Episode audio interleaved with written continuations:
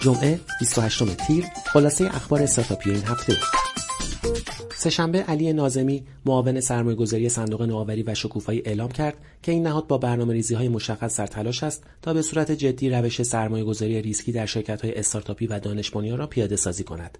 او گفت مدل جدیدی که صندوق پیش گرفته هم سرمایه گذاری است. در این روش صندوق به صورت مستقیم وارد مشارکت با این صندوقی نمی شود بلکه به صندوق های پژوهش و فناوری و یا سایر صندوق ها اعلام می کند که به ازای هر واحد سرمایه گذاریشان در یک شرکت صندوق نوآوری چهار برابر آن سرمایه منابع مالی در اختیار آنها می‌گذارد. به گفته او هدف در این مدل بیشتر سرمایه‌گذاری روی پروژه های دغدغه محور و حیاتی کشور است. سهشنبه خبر رسید امکان رزرو صندلی همایش توسط شرکت کنندگان به تازگی به ایونت اضافه شده است. این امکان به شرکت کنندگان این اجازه را می‌دهد تا محل نشستن خود را در رویداد انتخاب کنند. شنبه این هفته روزنامه شرفن نوشت سازمان حج و زیارت اعلام کرده که سامانه‌ای با عنوان برکت به خانه راه اندازی کرده است. تا حجاج ایرانی به جای اینکه پولشان را به جیب عربستانیا بریزند از همین ایران خودمان و از فروشگاه اینترنتی هایشان را بخرند و در خانه تحویل بگیرند و وقتی به لینک این سامانه مراجعه می کنید درگاه دیجیکالای خودمان باز می شود سهشنبه خبر رسید گروه دیجیکالا و شرکت های وابسته به آن در 25 مین نمایشگاه الکامپ حاضر می شوند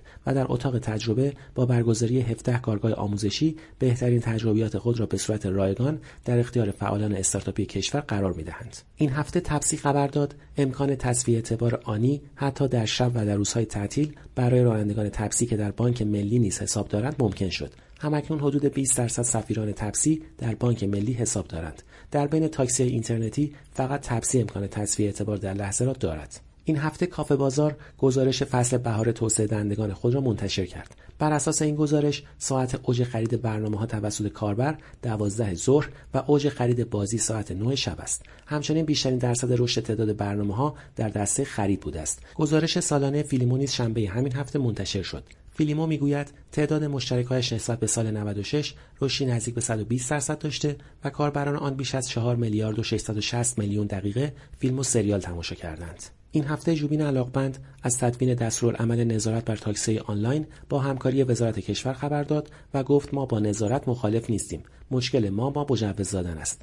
او در پیام دیگری این هفته گفت در صورتی که طرح اندروید ایرانی مورد استقبال مردم قرار گیرد اسنپ نیز با خواست مردم همراه می شود هفته نامه شنبه این هفته به نقل از علاقه بند نوشت او معتقد از شهرداری می‌خواهد کسری بودجهاش را از محل درآمد آنها تامین کند. این هفته سعید لطفی مدیرعامل اسنپ فود در مصاحبه اعلام کرد که این شرکت 80 درصد مارکت سفارش آنلاین غذا را در اختیار دارد. 13500 رستوران در 70 نقطه کشور با آن همکاری دارند و تعداد سفارش های روزانه آن بیش از 70 هزار عدد است. یک شنبه روابط عمومی سازمان تاکسیرانی بیانیه‌ای منتشر کرد. و توضیح داد طرح همپذیرندگی که توسط معاونت حمل و نقل و ترافیک شهرداری تهران به تاکسیرانی ابلاغ شده یک QR code واحد است که شرکت های مختلف می توانند به آن متصل شوند و صراحتا در بیانیه ذکر شده که انحصاری در کار نیست پنجشنبه شب هفته گذشته استارتاپ تومن اعلام کرد در مراسم رونمایی QR code واحد دعوت نبوده است در حالی که بیانیه تاکسیرانی می‌گوید تومن خود اعلام کرده مشارکت در موضوع همپذیرندگی در سیاست های کسب و کاری این شرکت نمی گنجد. این هفته ماکسیم خبر داد